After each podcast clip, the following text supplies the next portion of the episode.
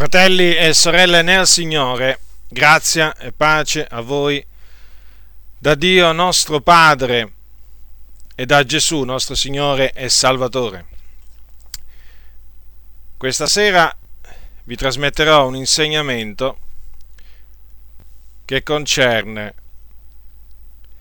il dopo la morte e precisamente concerne questo insegnamento il dove va il cristiano quando muore.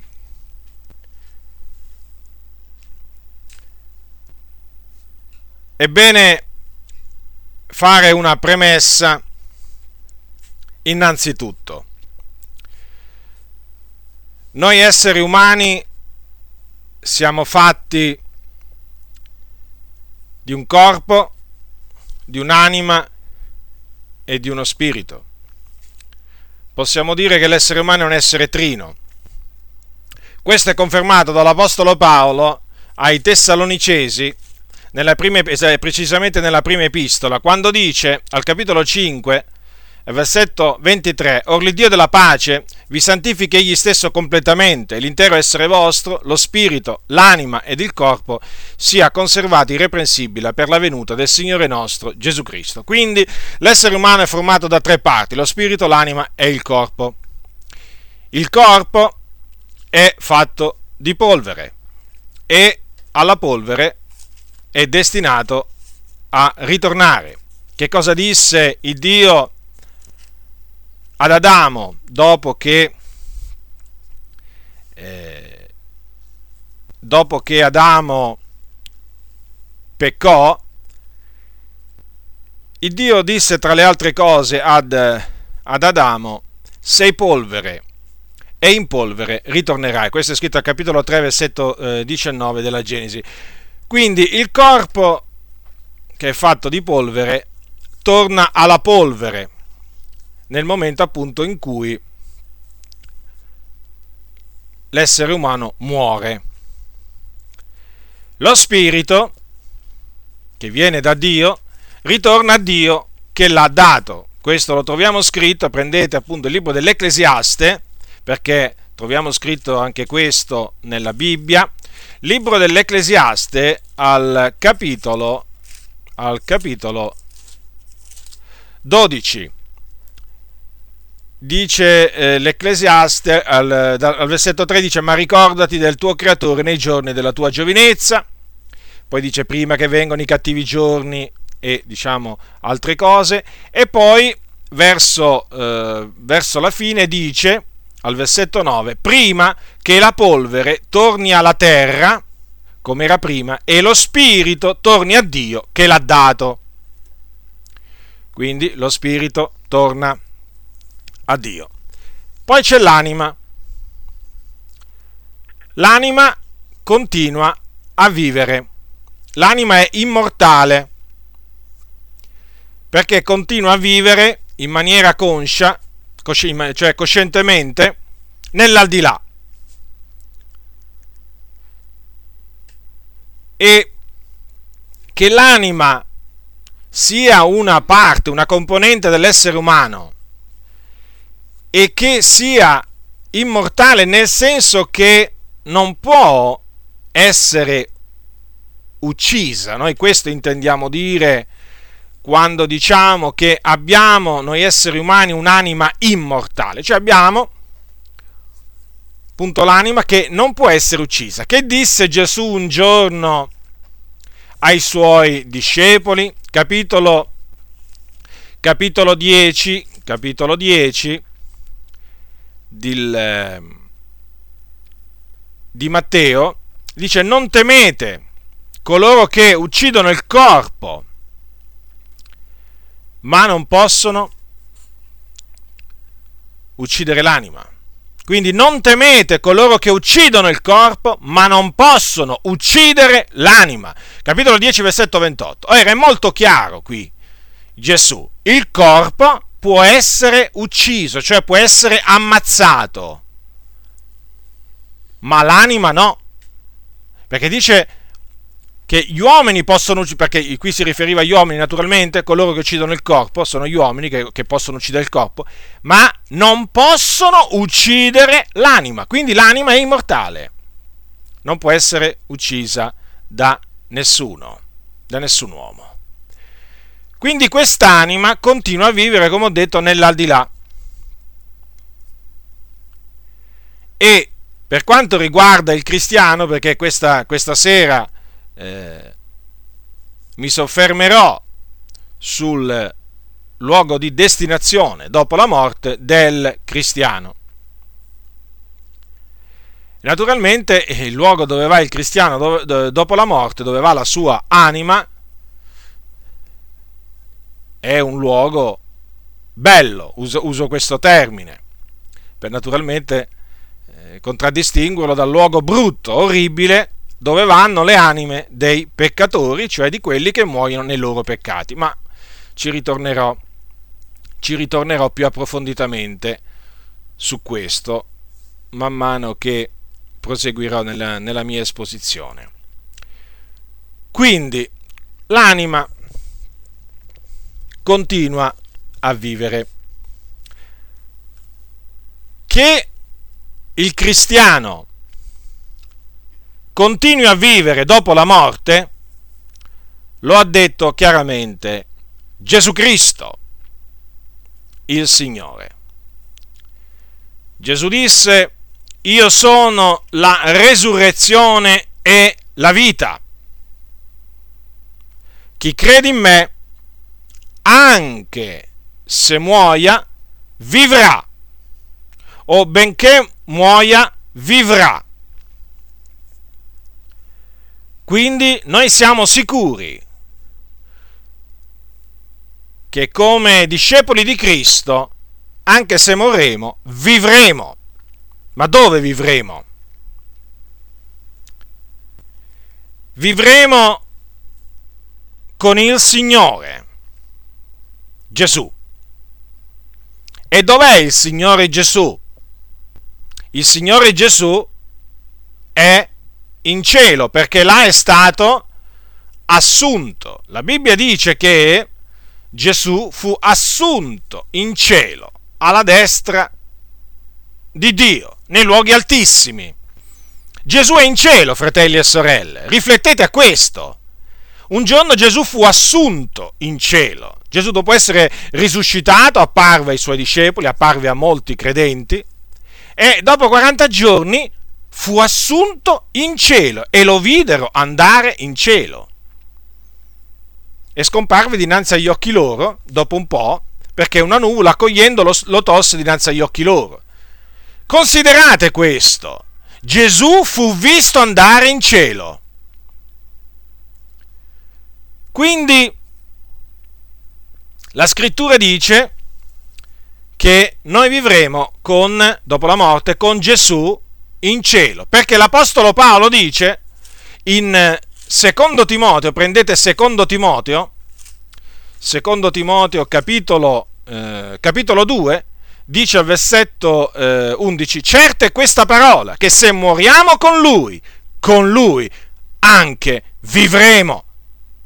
Quindi questa parola è certa, non c'è dubbio di nessun genere. Se moriamo col Signore, badate bene, dobbiamo morire con il Signore, non senza il Signore, perché se moriamo senza il Signore non si va a vivere con il Signore, si va in perdizione. Quindi se moriamo con Lui anche vivremo. E siccome che Gesù vive in cielo, noi vivremo in cielo o andremo in cielo.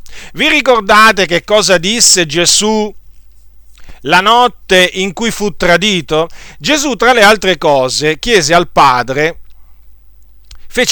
questa richiesta. Ascoltate che cosa c'è scritto al capitolo 17 di Giovanni, Vangelo di Giovanni, il discepolo che Gesù amava, al versetto 24. Ascoltate attentamente. Padre, disse Gesù al Padre suo: io voglio che dove sono io siano meco, cioè con me, anche quelli che tu m'hai dati, affinché veggano la mia gloria che tu m'hai data, poiché tu m'hai amato avanti la fondazione del mondo. Quindi ha fatto questa richiesta Gesù al Padre, cioè dove sono io siano anche chi? Quelli che tu m'hai dati. E chi sono quelli che il Padre ha dato a Gesù Cristo? Sono tutti coloro che sono stati eletti in Cristo prima della fondazione del mondo, essendo stati predestinati ad essere adottati come figlioli di Dio per mezzo di Cristo Gesù, secondo il beneplacito della volontà di Dio, cioè in accordo col suo proponimento. Notate quindi questa richiesta che fece Gesù, e noi sappiamo che questa richiesta è stata ed è esaudita. Vedete, Gesù voleva e Gesù vuole tuttora questo, che dove è Lui siano anche tutti i Suoi discepoli, affinché i Suoi discepoli veggano la Sua gloria. Sì, perché Gesù in cielo è circondato di gloria ed onore, a motivo questo della morte che Lui ha patito per noi tutti. Perché è vero, Gesù si fece ubbidiente fino alla morte della croce, ma è altresì vero che il Dio gli ha dato, lo ha sovranamente innalzato e gli ha dato il nome che è al di sopra di ogni altro nome, al di sopra di ogni nome, affinché nel nome di Gesù si pieghi ogni ginocchio in cielo, sopra la terra e sotto la terra, e ogni lingua confessi che Gesù Cristo è il Signore, alla gloria di Dio Padre. Quindi Gesù in cielo è coronato di gloria ed onore, tutti gli angeli lo adorano, tutti i giusti che sono già là lo adorano. Dio ha detto, tutti gli angeli lo adorino. Quindi egli non è un angelo, egli è Dio, benedetto in eterno, perché solo Dio è degno di ricevere l'adorazione da parte degli angeli, come anche da parte nostra. Solo Dio, e Gesù quindi è Dio, Dio benedetto in eterno. Quindi noi sappiamo questo, che Gesù vuole questo, che dove Lui siano anche coloro che il Padre gli ha dato, e che questa richiesta è stata ed esaudita. Gesù ha anche detto un giorno queste altre parole. Al capitolo 12, versetto 26 di Giovanni c'è scritto: se uno mi serve, mi segua, e là dove sono io, quivi sarà anche il mio servitore. Notate? Gesù predisse che dove sarebbe andato sarebbero andati anche tutti coloro che lo avrebbero servito, e là vanno in realtà tutti coloro che lo servono. Badate bene, in cielo vanno coloro che servono Cristo, non il loro stomaco, non i loro interessi, ma Gesù Cristo. Lo dico questo perché oggi molti, troppi, vengono fatti spacciare come servitori di Cristo, ma sono servi di Mammona, servi del loro stomaco, e la parola di Cristo se la mettono sotto i piedi. Qui Gesù ha detto: dove sono io, qui vi sarà anche il mio servitore. I servi di Mammona in cielo non ci vanno. Ricordatevelo questo, in cielo vanno solo i servi di Cristo Gesù. Quindi noi sappiamo da quello che dice la Sacra Scrittura che andremo, quando moriremo, continueremo a vivere con il Signore in cielo, dove appunto Gesù è coronato di gloria ed onore. Il cielo si viene chiamato anche paradiso. Come ho detto prima, in cielo c'è Gesù, ma naturalmente c'è il trono di Dio. Gesù è alla sua destra. Ci sono le 4 creature viventi, poi ci sono i 24 anziani attorno al trono, poi ci sono miriadi, miriade, miriade di angeli che adorano sia il padre che il figliuolo, e poi ci sono tutte le anime dei giusti che sono appunto là, sono già là. Quindi questo luogo, il paradiso celeste, è un luogo meraviglioso, è un luogo che non ha eguali, non può essere paragonato a nessun luogo sulla faccia della terra. Sapete, molte volte si sente dire: ah, quell'isola è un paradiso, lo chiamano paradiso terrestre. Certamente ci sono dei luoghi molto belli sulla faccia della terra, ancora non contaminati, ma il mare è pulito, certamente sono posti deliziosi, ma certamente non possono essere paragonati al paradiso celeste.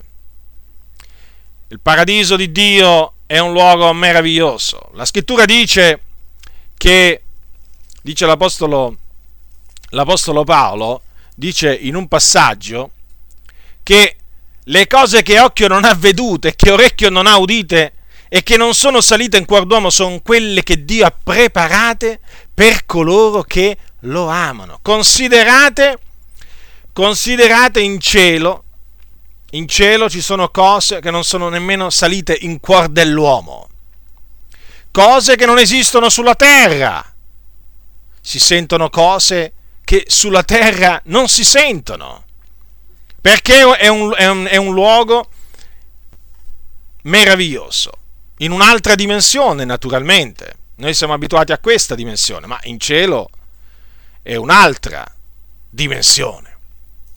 Ora, noi quindi abbiamo questa certezza di andare dopo la morte con il Signore in cielo. Naturalmente questa certezza si fonda sulla testimonianza della Sacra Scrittura e la testimonianza dello Spirito Santo che è in noi. La Sacra Scrittura dice: chi crede ha vita eterna. Il Dio ci ha donato la vita eterna. Quindi, stando così le cose, noi possiamo dire che quando morremo continueremo a vivere, vivremo col Signore, andremo a vivere col Signore. Questa non è presunzione, questa non è arroganza, questa è semplicemente fiducia nella parola di Dio, che è verità. La parola di Dio non può mentire, perché Dio non può mentire. È impossibile che Dio abbia mentito. Se dice chi crede ha vita eterna, chi crede nel figliolo ha la vita, la Bibbia vuole dire quello che dice. Quindi tutti coloro che hanno creduto nel Signore Gesù Cristo, mediante la loro fede, hanno ottenuto non solo la remissione dei loro peccati, ma anche la vita eterna. Quindi per la grazia di Dio, mediante la fede, la vita eterna come la remissione dei peccati non sono cose che si possono meritare, non sono cose che non si possono comprare, perché non sono in vendita, anche se alcuni nel corso dei secoli l'hanno messo in vendita, ma invano, illudendo loro stessi e quelli che naturalmente pensavano di comprare sia la vita eterna che il perdono dei peccati. No, sono cose che il Signore dà gratuitamente a tutti coloro che credono in Lui, a tutti coloro a cui vuole Lui darli, perché naturalmente non ci dobbiamo mai dimenticare che non dipende dunque né da chi corre né da chi vuole, ma da Dio che fa misericordia. Quindi la nostra anima si dipartirà e andrà con il Signore. Questa era la fiducia che avevano gli apostoli. Prendete Secondo Corinzi capitolo 5, versetto, Secondo Corinzi capitolo 5, versetto 1. L'Apostolo dice: noi sappiamo infatti che se questa tenda, che è la nostra dimora terrena, viene disfatta, noi abbiamo da Dio un edificio, una casa non fatta da mano d'uomo, eterna nei cieli. Qui si parla di una casa eterna nei cieli. Quindi cose che non si vedono con questi occhi, ma che esistono. Una casa fatta naturalmente non da mano d'uomo, quindi è fatta da Dio ed è eterna nei cieli. E là vanno appunto tutti i discepoli di Cristo, e in virtù di quello che dice la Sacra Scrittura e che lo Spirito gli attesta, perché lo Spirito gli attesta che sono figlioli di Dio, essi possono con ogni franchezza dire che desiderano di partirsi da questo corpo e andare ad abitare col Signore.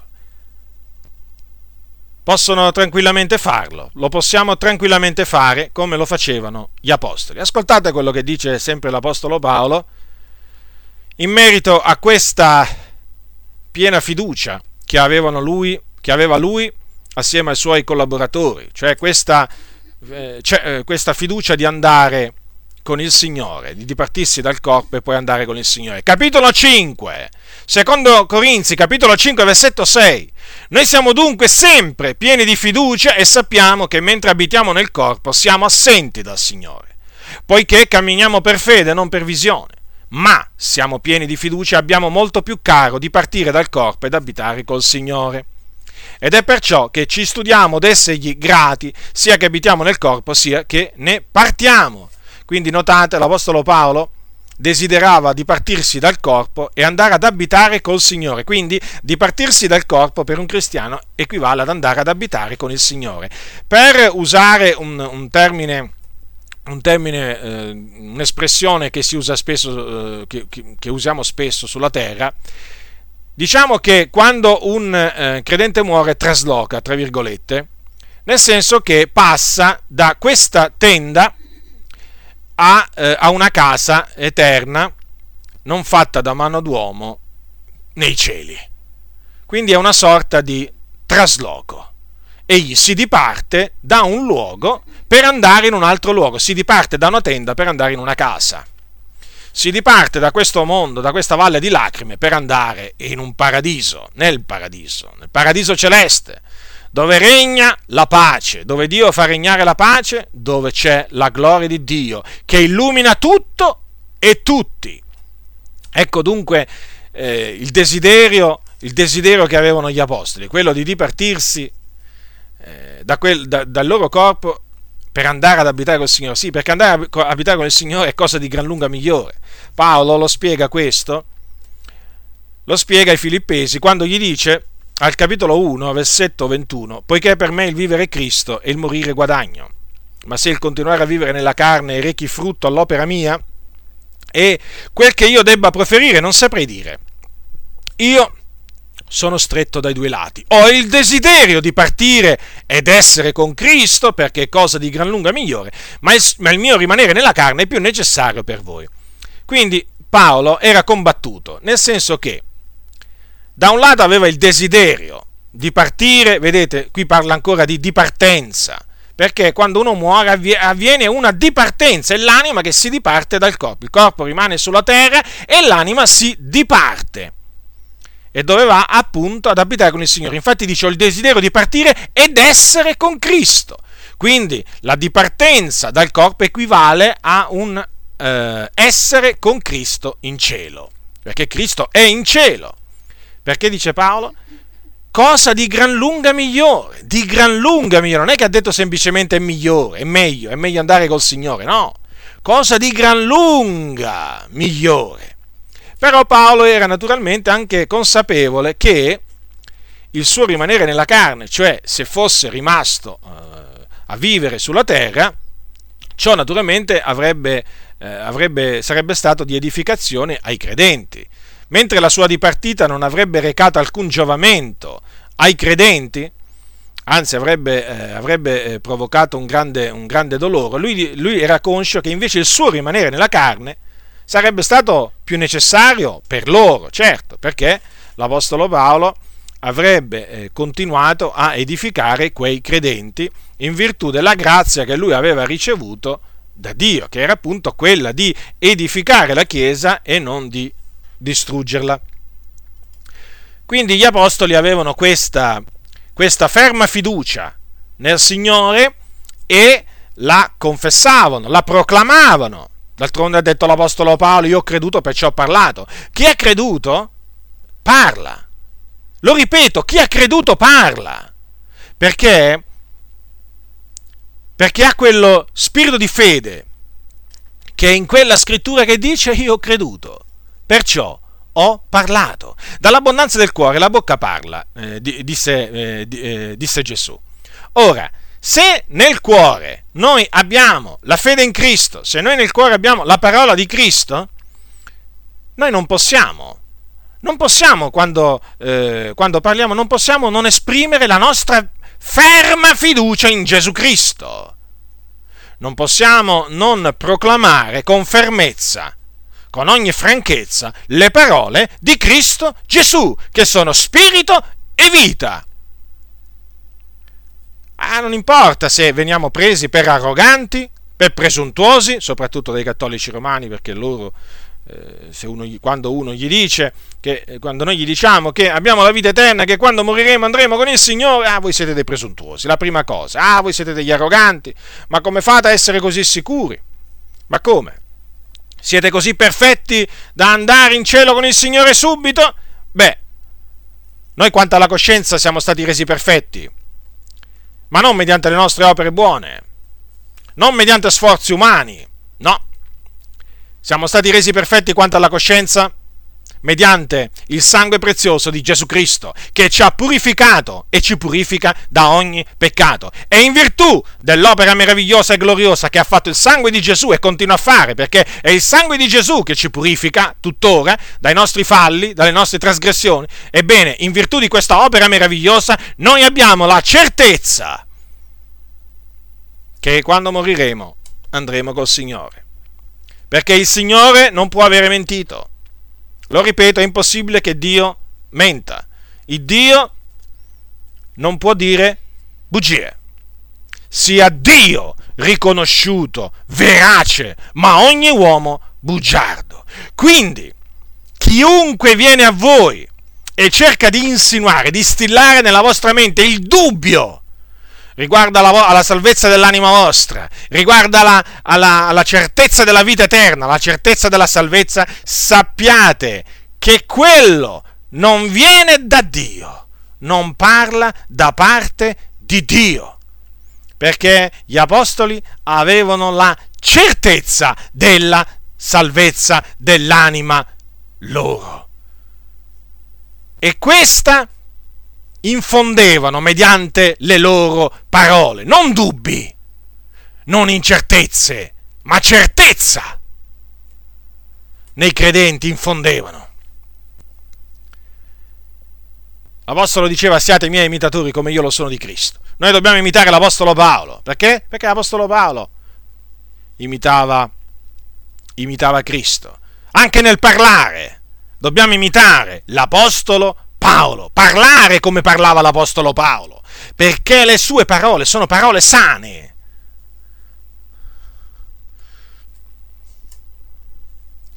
Quindi la dipartenza, in base alle parole dell'Apostolo Paolo, la dipartenza dal corpo equivale ad andare a vivere con il Signore, andare ad abitare con il Signore. Pure l'Apostolo Pietro parlò della sua morte in termini di dipartenza. Ascoltate quello che disse l'Apostolo Pietro nella sua seconda epistola. Voi sapete che l'Apostolo Pietro era uno dei dodici. Era uno dei dodici e scrisse appunto 2 epistole, e in una di queste epistole disse queste parole. Allora, al capitolo 1, versetto 12 di seconda epistola: perciò avrò cura di ricordarvi del continuo queste cose, benché le conosciate e siate stabiliti nella verità che vi è stata recata. Estimo cosa giusta, finché io sono in questa tenda, di risvegliarvi ricordandovele, perché so che presto dovrò lasciare questa mia tenda, come il Signore nostro Gesù Cristo me lo ha dichiarato. Ma mi studierò di far sì che dopo la mia dipartenza abbiate sempre modo di ricordarvi di queste cose. Vedete? Anche qui si parla di una dipartenza da una tenda, che è appunto la tenda del corpo umano. E lui sapeva appunto che presto avrebbe dovuto lasciare quel corpo, naturalmente lasciarlo per andare ad abitare con il Signore, che è cosa di gran lunga migliore, come ha detto l'Apostolo Paolo. Ora, anche Giovanni ha confermato che la morte dei cristiani è un trapasso, è un passare, equivale a un passare da questo mondo al paradiso, dove c'è il Signore. Giovanni, il discepolo che Gesù amava, ha scritto nell'Apocalisse, nel libro dell'Apocalisse, che lui mandò alle sette chiese dell'Asia per ordine di Dio. Lui scrisse questo libro per ordine di Dio e lo mandò appunto agli angeli delle sette chiese dell'Asia, e il Signore appunto gli fece vedere delle cose e gli disse appunto di scriverle queste cose, e tra le cose che lui vide ci sono queste, ascoltate, capitolo 6 dell'Apocalisse al versetto 9. Dice Giovanni: e quando ebbe aperto il quinto suggello, io vidi sotto l'altare le anime di quelli che erano stati uccisi per la parola di Dio e per la testimonianza che avevano resa, e gridarono con gran voce dicendo: fino a quando, nostro Signore, che sei santo e verace, non fai tu giudicio e non vendichi il nostro sangue su quelli che abitano sopra la terra? E a ciascun d'essi fu data una veste bianca, e fu loro detto che si riposassero ancora un po' di tempo, finché fosse completo il numero dei loro conservi e dei loro fratelli che hanno ad essere uccisi come loro. Ora, vorrei che notaste alcune cose in merito a queste parole, cioè a queste cose che vide e sentì Giovanni. Innanzitutto Giovanni vide le anime di quelli che erano stati uccisi a motivo della parola di Dio. Quindi le anime si possono vedere in cielo. Notate qui. Ora, è evidente che se erano stati uccisi, il loro corpo era rimasto sulla terra. Allora, che cosa vide appunto in cielo Giovanni? Le anime di quelli che erano stati uccisi. Quindi l'anima non è il corpo. Questo conferma pienamente le parole di Gesù: non temete coloro che uccidono il corpo, ma non possono uccidere l'anima. Perché? Notate che qui era stato ucciso il corpo di questi credenti, ma non l'anima. Non l'anima, perché l'anima si era dipartita ed era ascesa in cielo ed era presso l'altare in cielo. Quindi notate attentamente queste parole. E quelle anime gridavano con gran voce dicendo alcune cose. E tra le altre cose, cioè, dicevano così: fino a quando, nostro Signore, che sei santo e verace, non fai tu giudice e non vendichi il nostro sangue su quelli che abitano sopra la terra? Quindi, vedete, si ricordavano queste anime di essere stati uccisi sulla terra. Avevano memoria, quindi, erano in uno stato cosciente, perché vorrei che notaste che dice che gridavano con gran voce. Quindi un'anima può gridare con gran voce. Poi non solo. Fu loro risposto, ma innanzitutto gli fu data una veste bianca. Quindi l'anima può essere rivestita di una veste bianca. E poi appunto fu loro detto qualcosa. Che cosa fu loro detto? Che si riposassero ancora un po' di tempo. Che cosa significa? Che già si stavano riposando, perché se fu loro detto che si dovevano riposare ancora un po' di tempo, significa che già era in atto un riposo, cioè già loro si stavano riposando. E questo che cosa conferma? Che quando si muore nel Signore si entra in un riposo, perché ci si riposa. Badate bene, è un riposo cosciente, non è uno stato incosciente, ma è uno stato cosciente in cui appunto ci si trova e in cui ci si riposa dalle fatiche compiute sulla faccia della terra. Che disse quella voce Che disse quella voce che sentì Giovanni, che appunto lui ha riferito, ha trascritto nel libro dell'Apocalisse?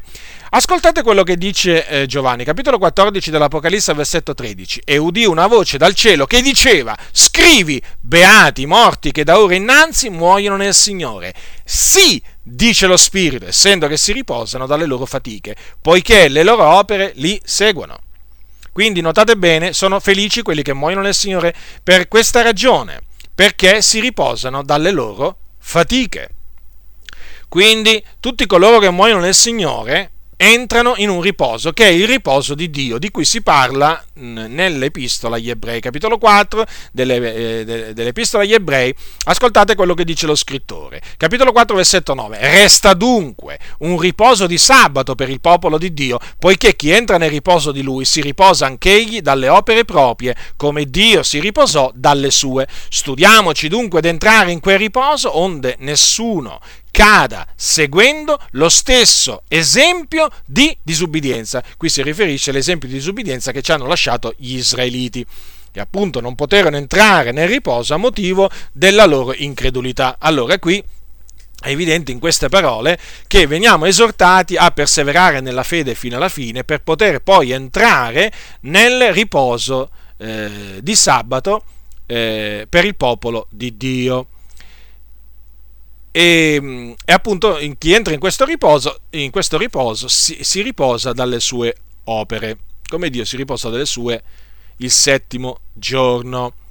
Vedete, il sabato che Dio aveva ordinato agli ebrei di osservare, di santificare, cioè il settimo giorno della settimana, era un'ombra appunto del riposo che Dio ha preparato per i suoi santi.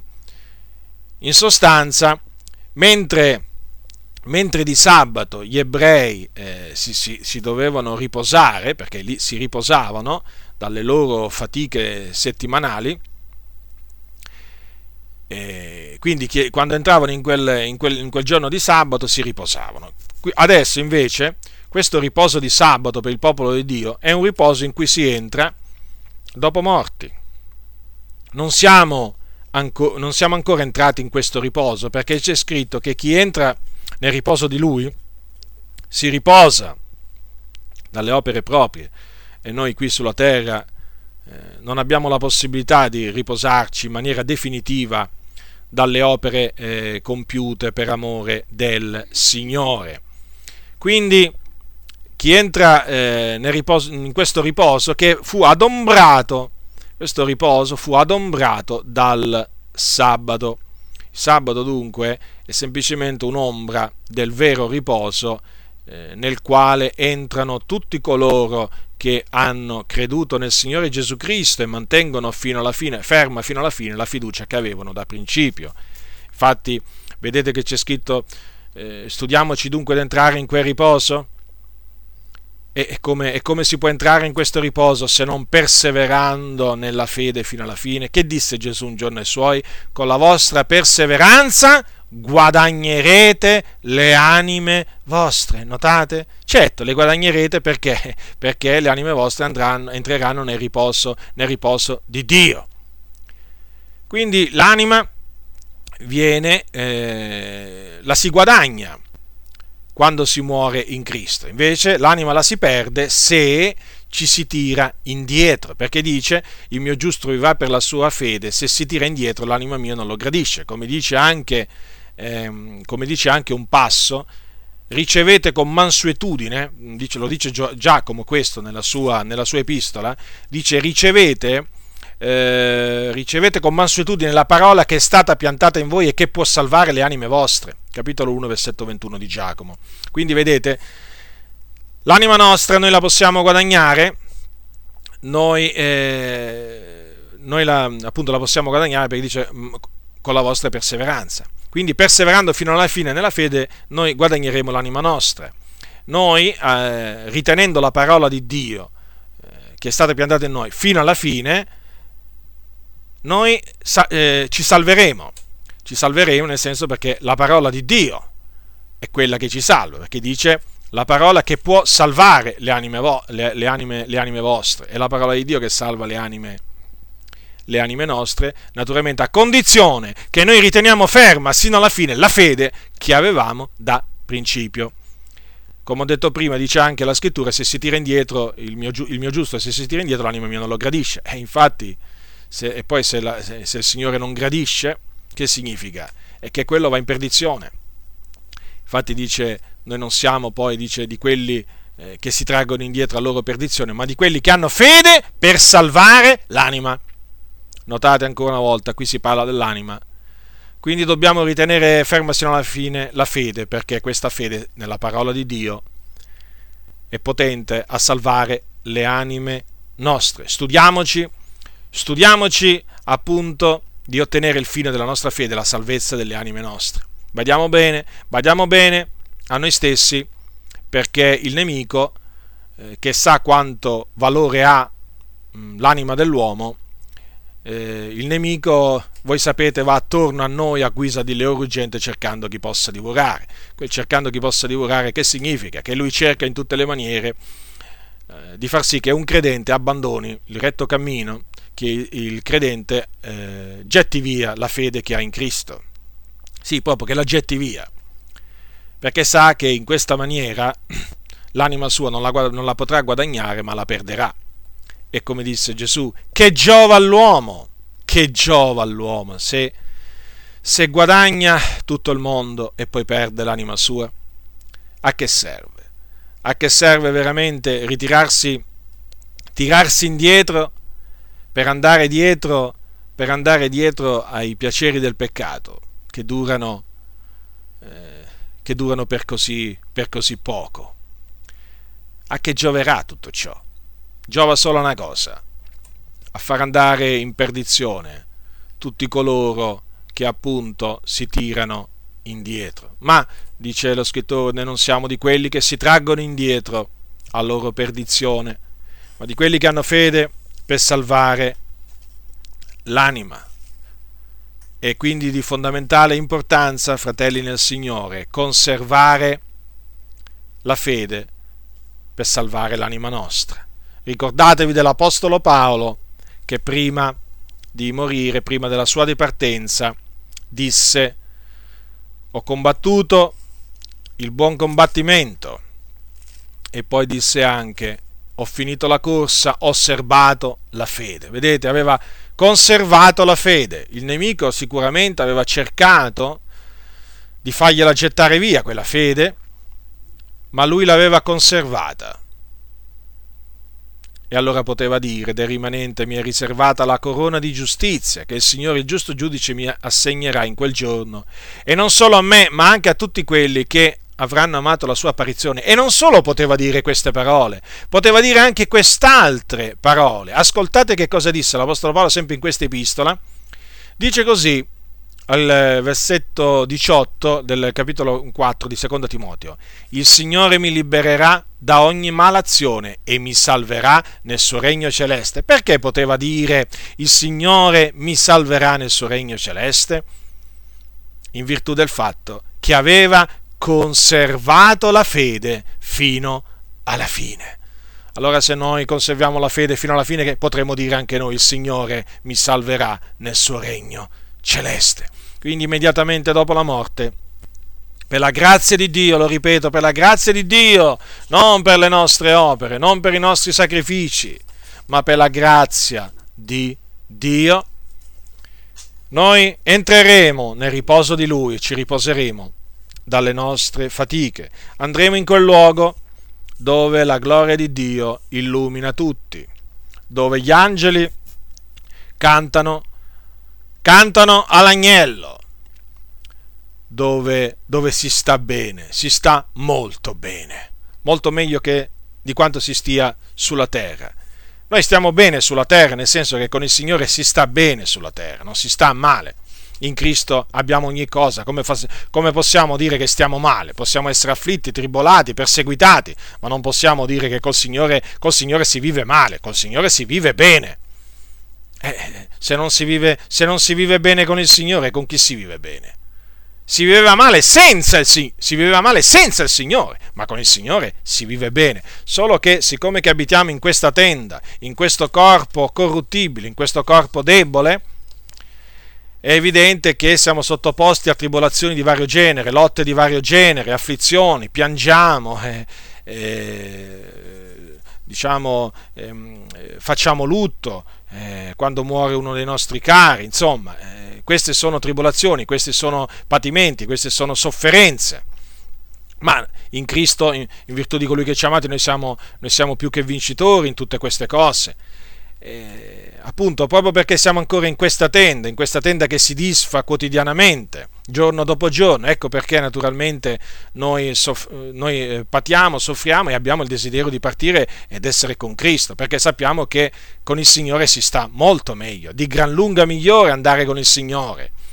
È già una cosa bella stare con il Signore, vivere con il Signore in questa tenda, certamente, il Signore è con noi, ha detto io sono con voi, quindi tutti i giorni, sino alla fine dell'età presente. Quindi noi abbiamo questa fiducia che il Signore è con noi, anche se non lo vediamo, abbiamo questa grande gioia perché Lui dimora in noi, perché Lui è ogni cosa, è la nostra pace, è la nostra salvezza, la nostra speranza, la nostra gioia, è la vita eterna, è la nostra vita, è il Signore Gesù Cristo, è ogni cosa. Noi stiamo veramente bene, in Lui abbiamo tutto pienamente, solo che in cielo staremo meglio perché appunto là non c'è più dolore, là non c'è più afflizione, là non ci sono più lotte da patire, là non c'è più un combattimento da effettuare, il combattimento è qui sulla terra che dobbiamo effettuarlo, là non c'è più una corsa da correre, perché l'Apostolo Paolo diceva ho finito la corsa, evidentemente lui non avrebbe continuato a correre dopo la morte, però è sulla terra che si corre, non è che è in cielo che si corre,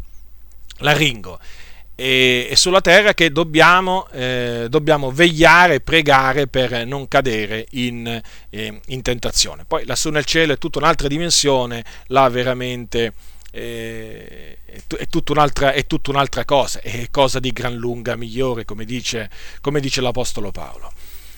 Quindi noi sappiamo dove stiamo andando per la grazia di Dio e sappiamo anche qual è la via che conduce a questo luogo. Qual è la via? Gesù Cristo. Gesù disse io sono la via. Gesù disse io sono la via. Nessuno viene al Padre se non per mezzo di me. Nessuno può andare in cielo se non per mezzo di Cristo Gesù. Gesù lo disse ai suoi, del dove io vo, voi sapete anche la via. Quindi sappiamo dove andiamo, sappiamo qual è la via, questa via naturalmente dobbiamo seguire fino alla fine. Sappiamo certamente che la morte ancora colpisce. Quantunque Gesù abbia distrutto la morte, però la morte ancora regna, perché ancora ci sono persone che muoiono. Tanti nostri fratelli sono morti, sono già morti e sono andati con il Signore.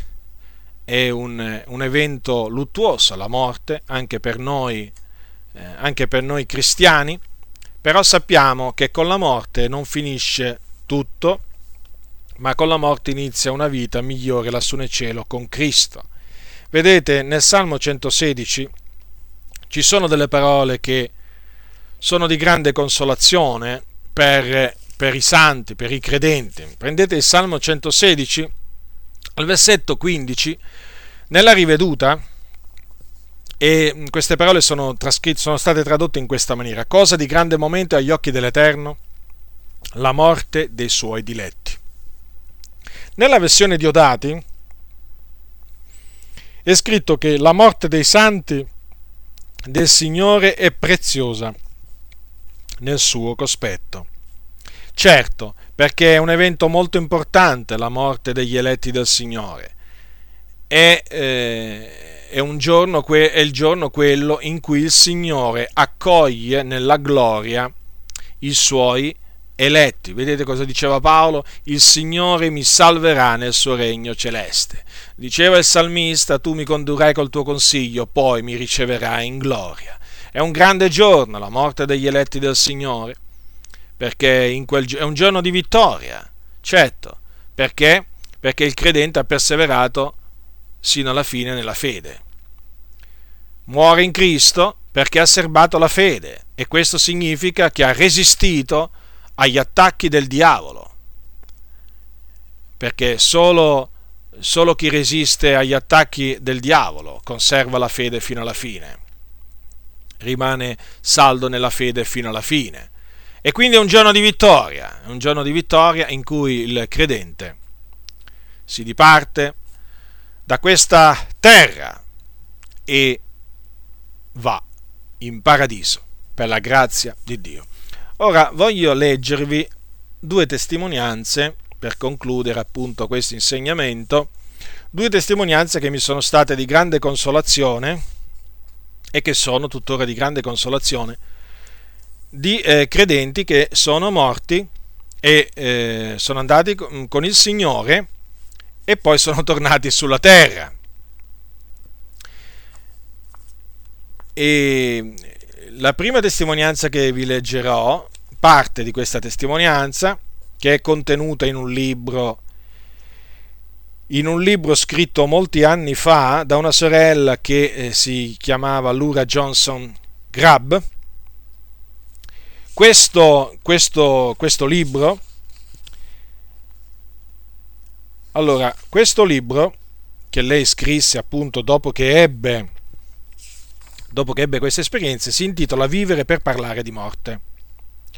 E senza luogo di pubblicazione, senza data, però le parole, ho voluto estrapolare alcuni passi da questa bella testimonianza, perché queste testimonianze, appunto la prima è questa di questa sorella e poi c'è quella di un fratello, queste testimonianze confermano in maniera chiara che quello che aspetta il credente dopo la morte è la gloria, è il cielo, è il paradiso, e che là vanno tutti coloro che hanno serbato la fede fino alla fine, esattamente come dice la Sacra Scrittura. Non pensate che la Bibbia voglia dire un'altra cosa. Non mi stancherò mai di dire come leggi, che sta scritto, come leggi, perché quello che è scritto è parola del Signore.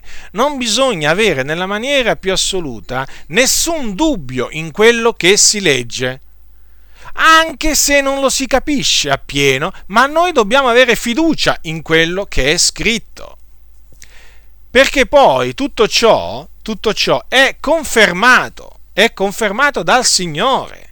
Queste testimonianze non fanno altro che confermare passi della Scrittura che sono così chiaramente scritti, come quelli appunto che vi ho letto poco fa. Ascoltiamo quello che questa sorella raccontò. Prima racconterò una visione che lei ebbe, perché lei era malata a quel tempo, era giovane, e mentre era sul letto di infermità ebbe una visione.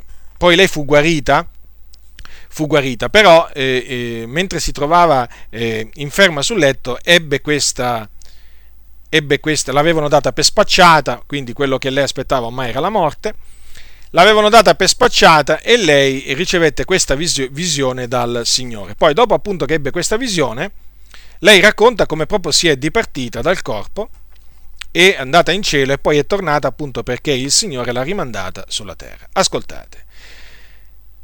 La visione. Vidi un gran fascio di luce, più brillante del sole di mezzogiorno, che scendeva verso di me direttamente dal cielo. Un alone luminoso, molto largo, in diametro, circoscriveva quel raggio di gloria che aveva come meta il mio capezzale. Il letto sembrava infuocato dal suo chiarore. Mi sentii sollevare dal raggio luminoso e trasportare in una città a me sconosciuta.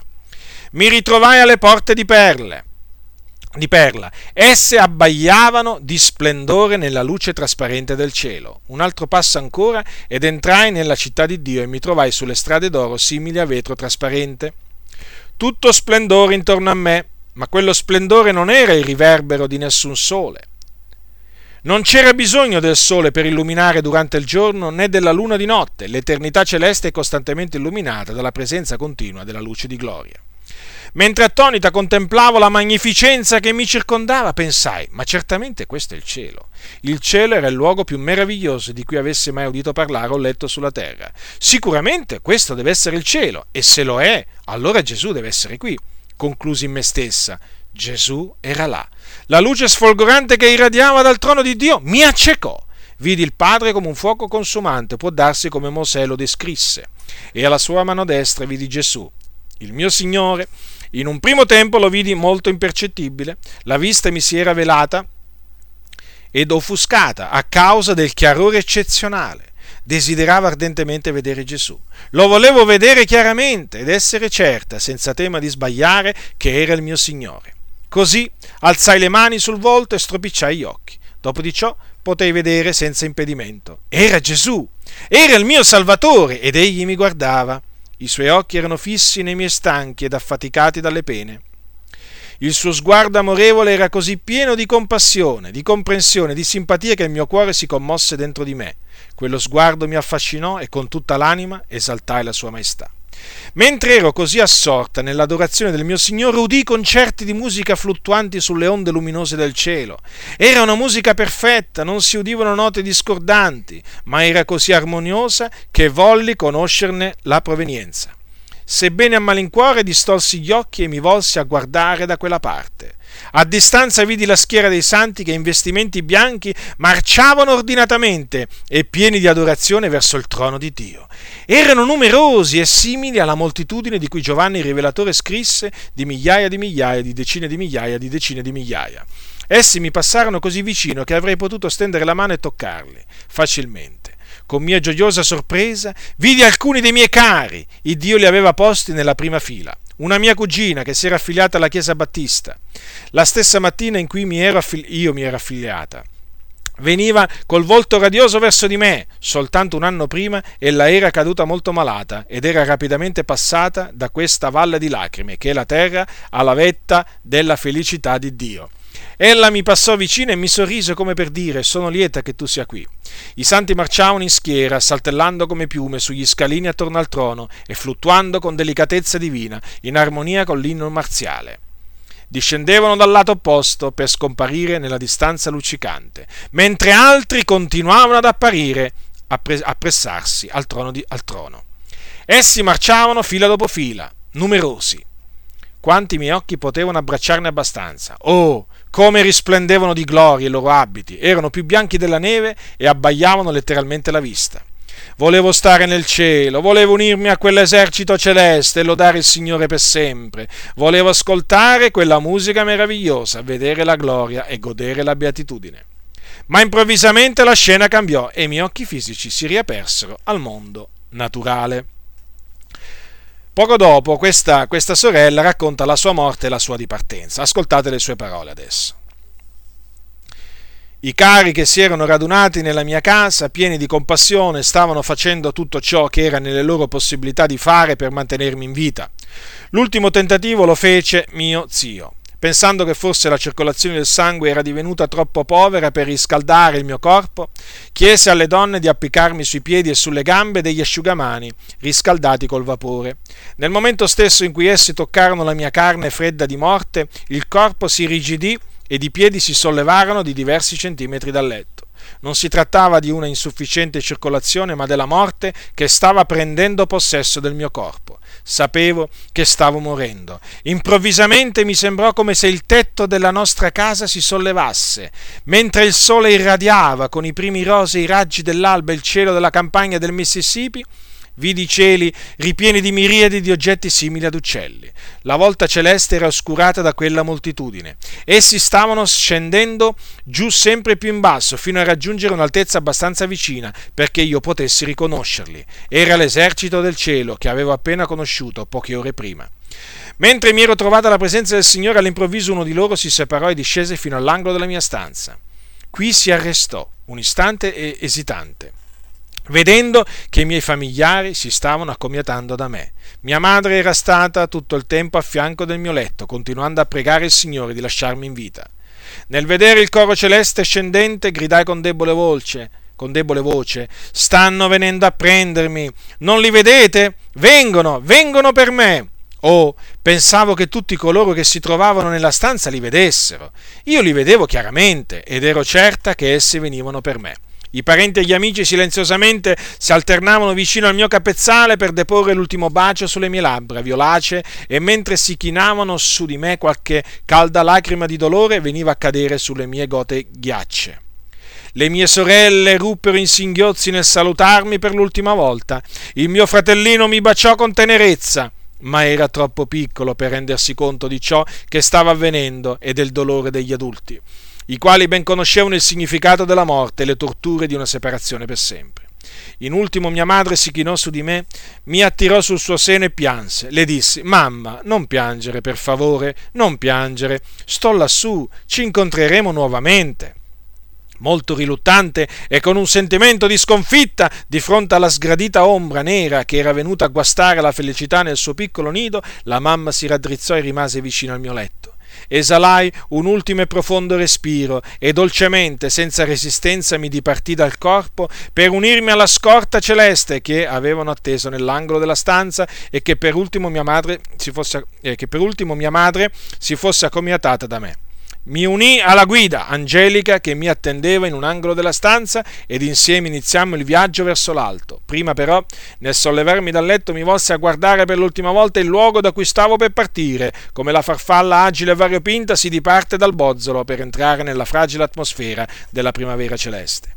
Vidi la mamma accasciarsi al suolo e la udii singhiozzare in maniera che temetti che il suo cuore dovesse scoppiare.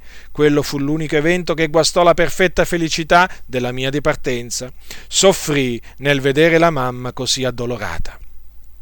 Una volta raggiunto il suo compagno, l'angelo che aveva disteso il drappo mortuario nella mia casa, la scena della stanza scomparve completamente nell'oblio. Ero grandemente entusiasta al pensiero di tornare nel luogo meraviglioso dell'eternità senza lacrima, di camminare sulle strade pavimentate d'oro e marciare insieme alla schiera dei santi vestiti di bianco, di ascoltare la dolce melodia del canto dei redenti. Ero tanto impaziente, guardavo fisso in alto, aspettando di vedere ad ogni istante apparire sull'orizzonte degli spazi il primo raggio di gloria che si annunciasse la città di Dio. Continuammo a fluttuare verso l'alto, sempre più in alto, attraverso gli spazi per un certo tempo. Improvvisamente il silenzio fu rotto. Il mio compagno parlò e disse: «Tu non puoi andare ancora lassù». Ripetei fra me: «Non posso ancora andare lassù». «E perché mai?» Credevo invece che fossimo quasi arrivati, ma prima ancora che potessi dire qualche cosa egli proseguì: «Il Signore ha del lavoro per te». «Lavoro per me?» Continuai a chiedermi. L'angelo spiegò: «Il Signore vuole mandarti sulla terra nuovamente per avvisare la gente che Gesù torna presto». Guardandomi attorno mi ritrovai tutta sola. La mia guida angelica era scomparsa ed il Signore non era visibile in nessuna parte. Lentamente cominciai a discendere giù, sempre più in basso, fino a che non avvistai in lontananza il profilo della piccola casa in cui giaceva il mio corpo fisico privo di vita. Durante i 45 minuti in cui ero stato assente ed il mio corpo era rimasto privo di respirazione e circolazione, il Signore aveva operato nel cuore di mia madre. Quando avevo esalato l'ultimo respiro e lo zio aveva detto «è morta», la mamma, dopo avere qualche istante dato sfogo al dolore, era corsa nell'attigua stanza da letto, si era prostrata in ginocchio e, sepolto il volto fra le coltri del letto, aveva gridato al Signore: «Signore, per 3 anni ti ho chiesto di guarire la mia figliuola, a te l'ho chiesto come meglio ho potuto. In questi 6 ultimi giorni ho digiunato e pregato. Signore, ho fatto tutto ciò che ho saputo fare. Ed ora, malgrado la sua vita sia spenta, tu sei potente di ridarmi la mia figliuola. Ridammi la mia figliuola, Signore caro, ridammela». Il Signore ascoltò il suo grido e le parlò in maniera udibile: «Tu hai chiesto la guarigione della tua figliuola, ma sei disposta a consacrarla a me?» La mamma non aveva mai pensato a ciò. Aveva pregato per la mia guarigione perché mi voleva per sé. In quel momento ella comprese e disse: «Sì, Signore, te la consacrerò. Se tu le ridai la vita, ella poi potrà andare dove tu vorrai ed io non alzerò un dito per impedirglielo». Figurativamente parlando, proprio come il padre Abramo depose Isacco sull'altare, così mia madre mi depose sull'altare del servizio di Dio. Ella consentì alla richiesta del Signore. Il Signore le disse: asciugati gli occhi, ho ascoltato la tua preghiera, vai e vedi ciò che io, il Signore, ho fatto. In fede ed ubbidienza alla voce divina, ella si alzò dal suo monte Moria e fiduciosa entrò nella mia stanza. Si diresse subito verso il mio letto, sul quale giaceva un corpo senza vita, non vi era respiro, non vi era battito. Aveva il Signore veramente parlato? Avrebbe egli risposto alla preghiera? Si era forse sbagliata? Ella era certa che Dio aveva parlato. Egli avrebbe risposto, non si era sbagliata. Avrebbe perciò atteso fiduciosamente.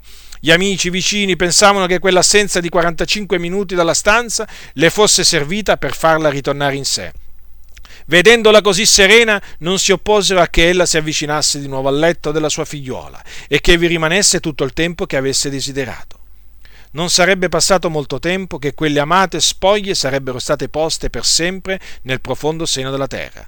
La osservavano tutti attentamente, pronti ad intervenire in suo aiuto in caso ce ne fosse bisogno. Nel frattempo mia madre ed io eravamo assenti dalla stanza. I familiari avevano incominciato a disporre ogni cosa per il funerale, che si sarebbe dovuto tenere nelle primissime ore di quel pomeriggio, in maniera che si sarebbe potuto trasportare la salma a Water Valley, a circa 60 km di distanza dalla nostra abitazione, per darle sepoltura nella nostra tomba di famiglia, dove anche il babbo era stato sepolto. I nostri amici vicini si presentarono a dare una mano di aiuto per organizzare il funerale, mentre la mamma si intratteneva nella stanza attigua per fare a Dio una consacrazione completa e permanente in cambio della mia resurrezione.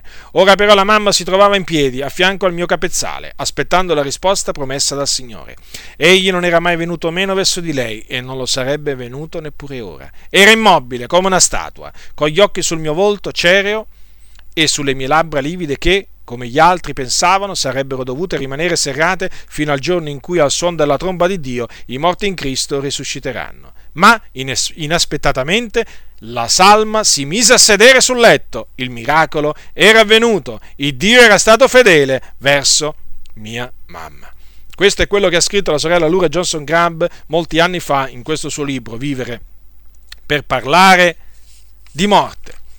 Quindi vedete, pienamente confermato che i santi quando muoiono si dipartono dal corpo e vanno in cielo. La seconda testimonianza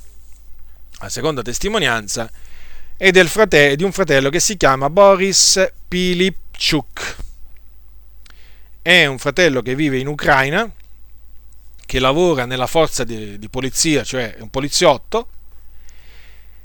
E la sua conversione risale al 1996, mentre questa esperienza che lui racconta della sua morte e risurrezione risale al 1998, precisamente al 27 luglio del 1998. Allora, innanzitutto è bene fare una piccola premessa. Lui un giorno ritornò a casa dal lavoro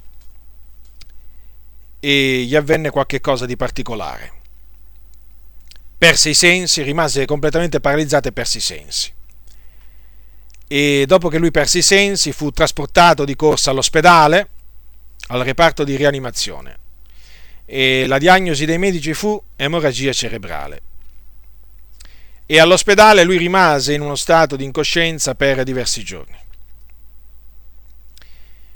E poi morì. A un certo punto morì, non ci fu più niente da fare, tutti gli sforzi fatti dai medici furono vani e lui morì. E i suoi colleghi di lavoro cominciarono a raccogliere il denaro, che appunto all'ospedale era stato appunto detto che era morto, e cominciarono a raccogliere il denaro per la sua sepoltura. Era stata già ordinata una bara, insomma era tutto pronto appunto quasi tutto pronto per la sua sepoltura. E sua moglie fu testimone della sua morte, era con lui e non le fu permesso di entrare nella camera di rianimazione.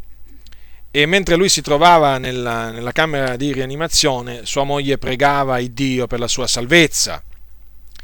E dopodiché, quando lui è morto, i medici la informarono della morte, appunto della sua morte, e dopo 2 ore le fu permesso di accompagnare il corpo di suo marito sulla barella fino alla porta dell'obitorio. Allora, questo fratello Boris racconta il suo, dobbiamo chiamarlo così, la sua dipartenza e la sua permanenza in cielo per un certo periodo di tempo. Ecco che cosa dice questo fratello Boris riguardo alla sua dipartenza. Allora io cominciai ad ascendere dalla terra. La terra diventò sempre più piccola, essa diventò così piccola e poi essa sparì completamente. La mia trasportazione fu accompagnata da un continuo fischio nelle mie orecchie. Poi io finii in un luogo straordinario che era così illuminato che io cominciai a sentirmi bene. Vidi una scala fatta d'oro che emanava dei raggi di gloria. La scala era piuttosto larga. Su entrambi i lati della scala c'erano delle sbarre d'oro lungo le quali, dal fondo fino alla cima, c'erano degli angeli alati vestiti di bianco, con delle cinture d'oro. I loro capelli erano bianchi, le loro facce splendevano tanto come il lampo, i loro occhi erano come 2 lanterne. Essi avevano delle facce umane, il colore delle loro mani e delle loro gambe era come quello di schegge di rame risplendente. Esteriormente gli angeli erano come gli uomini, attorno alla scala e sotto di essa stavano in piedi un gran numero di angeli di cui non posso descrivere il numero. Questi angeli erano senza ali, tutti gli angeli stavano cantando dei salmi e sorprendentemente io non sapevo in che lingua essi stavano cantando, ma in quel momento io compresi totalmente le parole del salmo. Essi cantarono: O Signore, tu sei degno di tutta la gloria e di tutta la lode. Tu, Signore, creasti i cieli e la terra, tu sei degno della nostra lode. Poi vidi una luce straordinaria alla fine della scala. Ma la luce non era come quella del sole o di una saldatrice, la quale ha un effetto dannoso sugli occhi. La luce era straordinariamente intensa, ma non faceva male agli occhi, era calda, calmante, piena di gioia e di pace. Io ero pieno di gioia, fino al punto che le semplici parole non possono descrivere come io mi sentivo. La mia gioia continuò ad aumentare, non ci fu nessun limite alla gioia che provai. Io non so come descrivere in parole questa visione e questa sensazione, ma vorrei che voi immaginaste l'immagine che mi mostrò il Signore. Più tardi io sentii una voce che veniva dal posto dove si trovava la meravigliosa luce che disse: Figlio mio, vieni a me, io ti mostrerò qualcosa, io ti aiuterò. Dal mezzo del gran numero di angeli, 2 angeli vennero dietro di me. Uno stette alla mia sinistra e l'altro alla mia destra, proprio a poca distanza da me. Io non voltai indietro la mia testa, io non guardai dietro a me e non guardai attorno a me, ma pareva che io potevo guardare a 360 gradi attorno a me. Io non ero nervoso e non provai nessuna forma di disagio. Ero completamente calmo e così felice fino al punto che non posso descrivere come mi sentii né allora e neppure adesso. Io non feci nessuna domanda a nessuno, come dove mi trovo, che cosa mi è accaduto? Che cosa accadrà più tardi? Io mi sentivo completamente fiducioso in me stesso, cioè dentro di lui, come se stavo in un posto familiare. Io mi sentii come se vivessi permanentemente in quel luogo. Poi lo Spirito Santo mi trasferì in una vasta pianura nella quale saltellavano dei cavalli molto belli. Nel centro del campo c'era una grandissima città a forma di cubo. Quando la notai cominciai ad avvicinarmi ad essa. Ma io mi appressai alla città in una maniera differente, non come un uomo cammina normalmente sul terreno. Io mi spostai senza che i miei piedi toccassero terra. Era come se io stessi scivolando. Gli angeli mi accompagnarono, più vicino alla città mi appressavo e più intenso fu il piacere che sperimentai da quello che io vidi. C'erano dei muri molto alti, che erano multipli in numero e di differenti colori. C'erano in tutto 12 colori che emanavano raggi e brillavano come una luce risplendente. Più tardi, dopo la mia resurrezione, quando studiai i capitoli 21 e 22 del libro dell'Apocalisse nella Bibbia, io trovai una conferma di quello che avevo visto. Vidi il fondamento della città, che era fatto di 12 pietre preziose di questo mondo. Vidi una porta di perle, 3 porte su ogni muro. La porta di perle era molto grossa, più alta di 2 metri. Io non misurai le porte, ma secondo me una perla era più grande di 2 metri. Io vidi solo 6 porte, perché il Signore mi condusse nella città attraverso uno dei suoi angoli. Io vidi 2 lati del cubo. Poi il Signore mi condusse attraverso una delle porte dentro la città. Come noi passammo attraverso le porte, io vidi due iscrizioni. Una di esse era sopra la porta e la seconda era sotto la porta. Uno dei nomi delle tribù di Israele era scritto sopra la porta e sotto la porta era scritto il nome di un apostolo. Sfortunatamente io non so qual è la porta attraverso la quale il Signore mi condusse dentro la Nuova Gerusalemme, ma ora mi piacerebbe saperlo. Quando entrai nella città attraverso le porte, io stetti immobile in ammirazione. La città era fatta completamente d'oro. L'oro era puro e io, in precedenza, non avevo mai visto un tale splendore. Io avevo visto quanto risplendevano gli oggetti d'oro nei negozi di gioielli, ma questo splendore non era paragonabile a quello splendore che io vidi in quel momento. Strade d'oro, case d'oro, porte d'oro, tutto era fatto d'oro, trasparente come il vetro. Io non avrei mai potuto immaginare che l'oro potesse apparire trasparente e così puro. Io lessi questo nella parola di Dio, ma non lo potevo in realtà immaginare. Questa questione mi era nascosta. Io non potevo proprio immaginare come un metallo duro potesse essere trasparente. Ora che lo vidi, io volevo proprio toccarlo. Io toccai i muri, entrai in alcune case e scrutai tutto. Io non domandai agli angeli dove dovevo andare da questo posto. Sembrava che io conoscessi la strada. Io ero sopraffatto da una tale sensazione come se mi trovavo in un luogo tutto mio. Mentre continuai per la mia strada all'interno della città, vicino al centro, io vidi un grande albero in un posto. L'albero aveva dei frutti a forma di pera su di esso. La grandezza del frutto era circa la grandezza di 2 pugni di media grandezza messi assieme. Le foglie sull'albero mi ricordarono le foglie di un albero di tiglio, solo che esse erano più grandi e come delle foglie di bardana.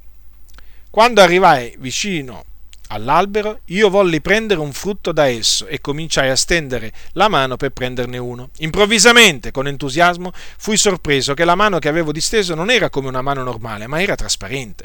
Quando stavo per cogliere un frutto, l'angelo che stava a poca distanza dietro di me, sul fianco destro, stese la sua mano e mi fermò. Gesticolando con il suo dito, egli mi disse che per ora io non dovevo cogliere il frutto. Poi accadde qualcosa che non mi aspettavo. Senza nessuna specie di dispiacere, di delusione per l'azione dell'angelo, io lasciai l'albero. Parlando in maniera generale, all'interno della città io non sperimentai mai nessun tipo di disagio o di confusione. Quando lasciai l'albero, io vidi una luce straordinariamente risplendente al centro della città.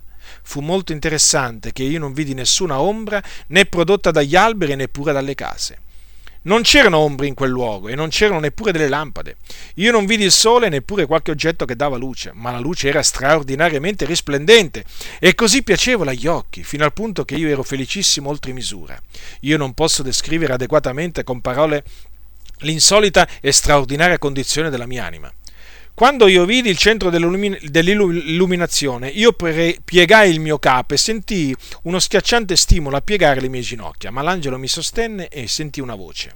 «Figlio mio, io ti ho mostrato tutto quello che ti è necessario in questo tempo, e ora tu devi tornare per proclamare la mia gloria, il mio potere e il mio dominio, per proclamare tutto quello che hai visto e sentito». Allora io cominciai a pregare e a implorare il Signore chiedendogli di farmi rimanere in quel posto dove mi trovavo. Io gridai: «Signore, io non voglio ritornare!» Ma il Signore mi disse: «Tu hai una moglie e 3 bambini. Tu devi ritornare per loro perché ancora non è giunto il tempo per te di stare qua».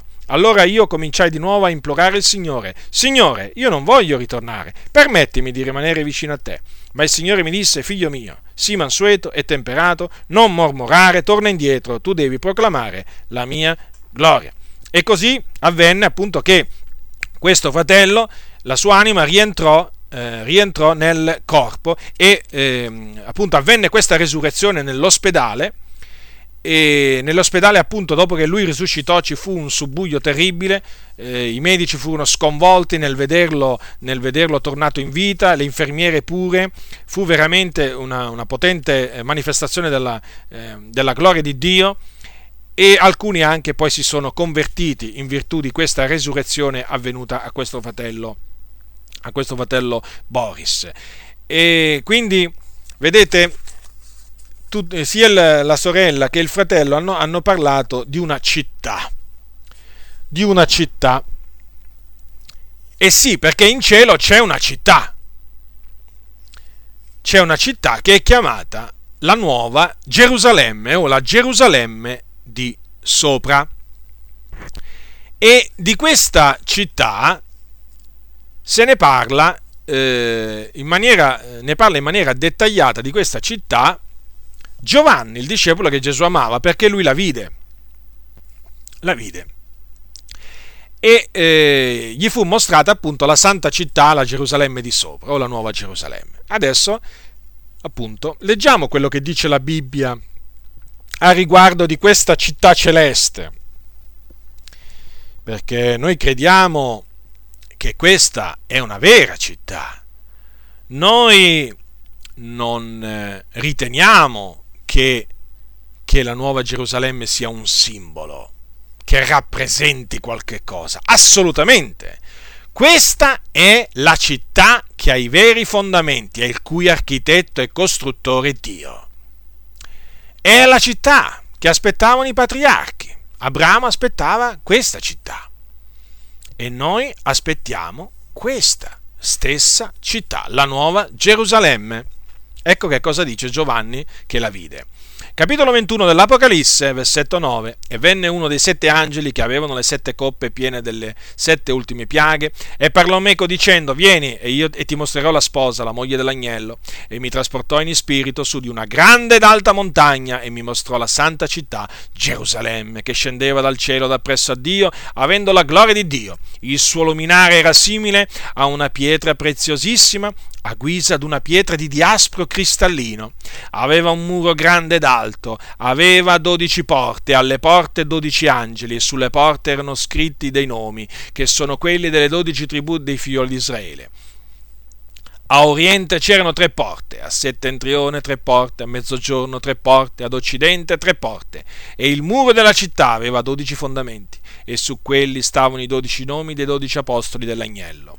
E colui che parlava meco aveva una misura, una canna d'oro per misurare la città, le sue porte e il suo muro. E la città era quadrangolare e la sua lunghezza era uguale alla larghezza. Egli misurò la città con la canna ed era 12.000 stadi. Guardate che uno stadio equivale a 185 metri.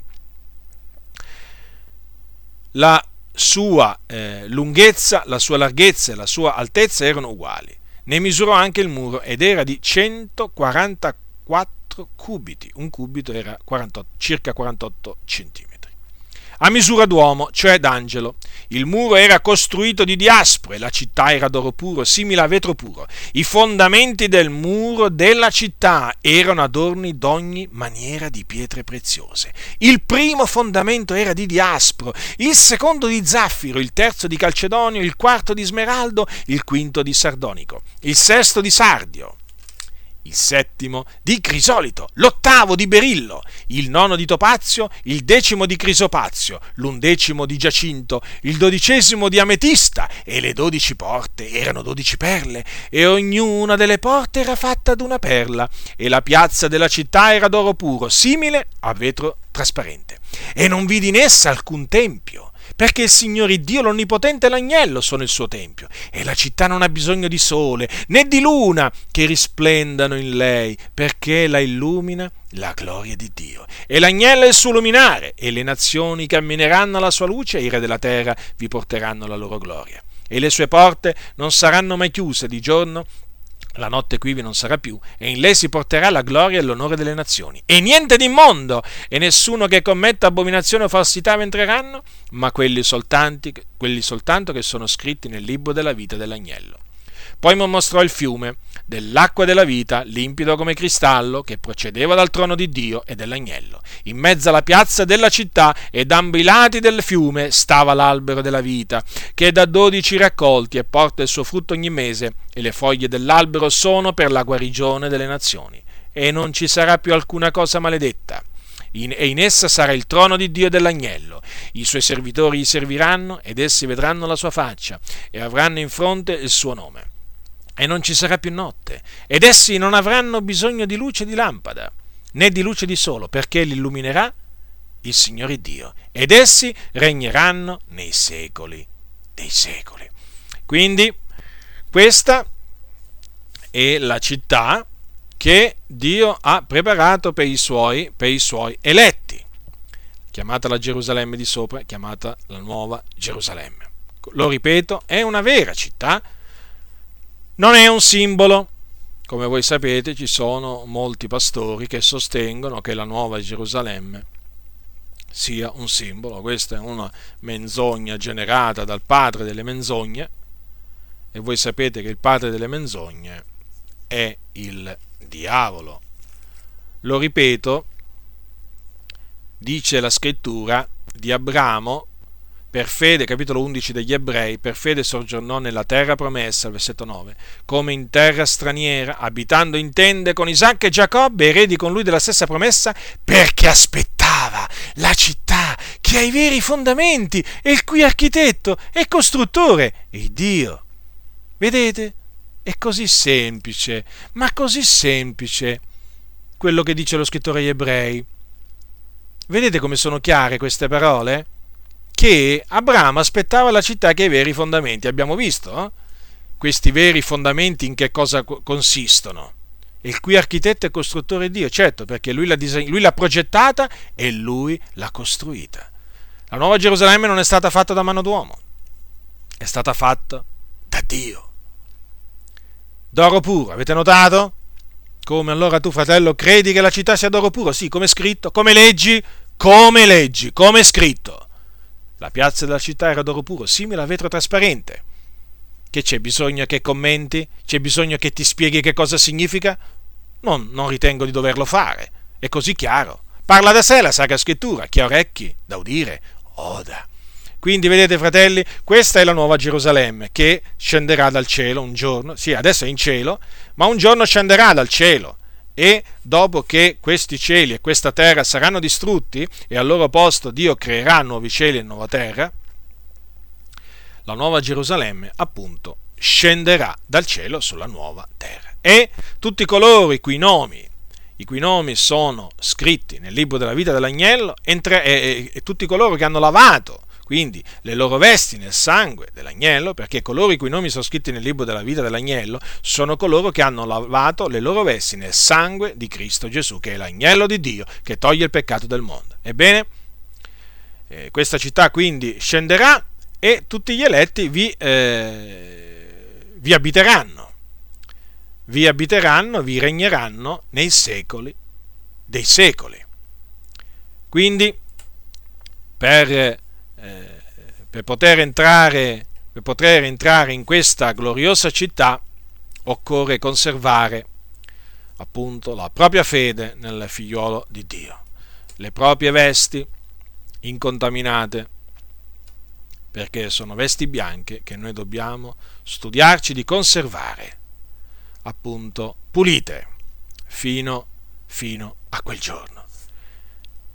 È un giorno glorioso, quello della nostra dipartenza dal corpo, ma naturalmente il dopo la morte non consiste solo in una permanenza del cristiano in cielo, nella gloria, nel paradiso celeste, ma consisterà anche nella resurrezione, perché va precisato questo, che è molto importante.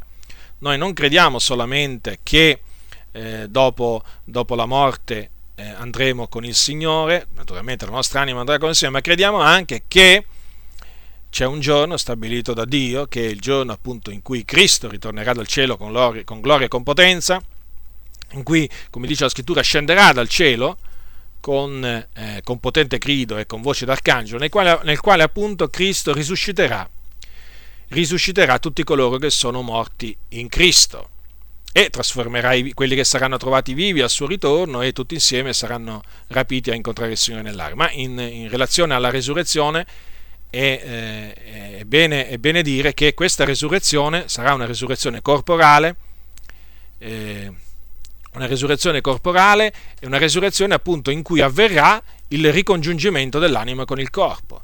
In sostanza noi possiamo dire che alla resurrezione i morti in Cristo recupereranno il loro corpo che hanno perso, e lo recupereranno però glorioso, immortale, incorruttibile, e in quel corpo naturalmente rientrerà l'anima, e anima e corpo vivranno, regneranno con Cristo per l'eternità. Quindi alla risurrezione dei morti in Cristo o alla risurrezione dei giusti, che avverrà al ritorno di Gesù, avverrà il ricongiungimento dell'anima con il corpo. Il corpo dei credenti non andrà perduto per sempre, no, sarà recuperato, sarà ripreso dai credenti in virtù della potenza di Dio. E quando lo riprenderanno, naturalmente, sarà un corpo simile al corpo della gloria di Cristo Gesù. Quindi sarà un corpo potente, sarà un corpo immortale, sarà un corpo incorruttibile. Ed è con quel corpo che appunto i morti in Cristo, e naturalmente anche coloro che non vedranno la morte ma che saranno trasformati, perché sia i morti in Cristo che risusciteranno, sia i viventi che saranno mutati, otterranno lo stesso corpo. È evidente questo, solo che la differenza è che mentre i morti in Cristo appunto vedranno la morte, i viventi non la vedranno la morte, saranno solamente trasformati dalla potenza di Dio, però il corpo che otterranno i viventi sarà uguale, identico a quello che otterranno coloro che risusciteranno. Ebbene, con quel corpo tutti gli eletti, tutti i figlioli di Dio regneranno nei secoli dei secoli nella nuova Gerusalemme, sulla nuova terra che il Dio al suo tempo creerà. Quindi, fratelli nel Signore, avendo questa speranza, avendo queste promesse che il Signore ci ha fatto, studiamoci, lo ripeto, di conservare la nostra fede fino alla fine. Badiamo a noi stessi, non facciamo come gli israeliti, non facciamo posto, in altre parole, non facciamo posto all'incredulità, perché l'incredulità porta a ritirarsi dall'Iddio vivente. E come dice, lo ripeto, il Signore: il mio giusto vivrà per fede, ma se si tira indietro, l'anima mia non lo gradisce. Quindi continuiamo ad avere fede fino alla fine, per salvare l'anima nostra, andare in cielo con il Signore nella gloria beata, in attesa poi della resurrezione che sperimenteremo in quel giorno, e in cui appunto avverrà il ricongiungimento dell'anima con il nostro corpo. Quindi, fratelli nel Signore, la mia parola conclusiva è questa: riteniamo ferma fino alla fine la fiducia che avevamo da principio, per ottenere l'adempimento, il compimento delle promesse che il Signore ci ha fatto. Le sue promesse sono fedeli e veraci, ma affinché noi ne vediamo il compimento, c'è bisogno che continuiamo a credere in esse fino alla fine. La grazia del Signore nostro Gesù Cristo sia con tutti coloro che lo amano con purità incorrotta. Amen.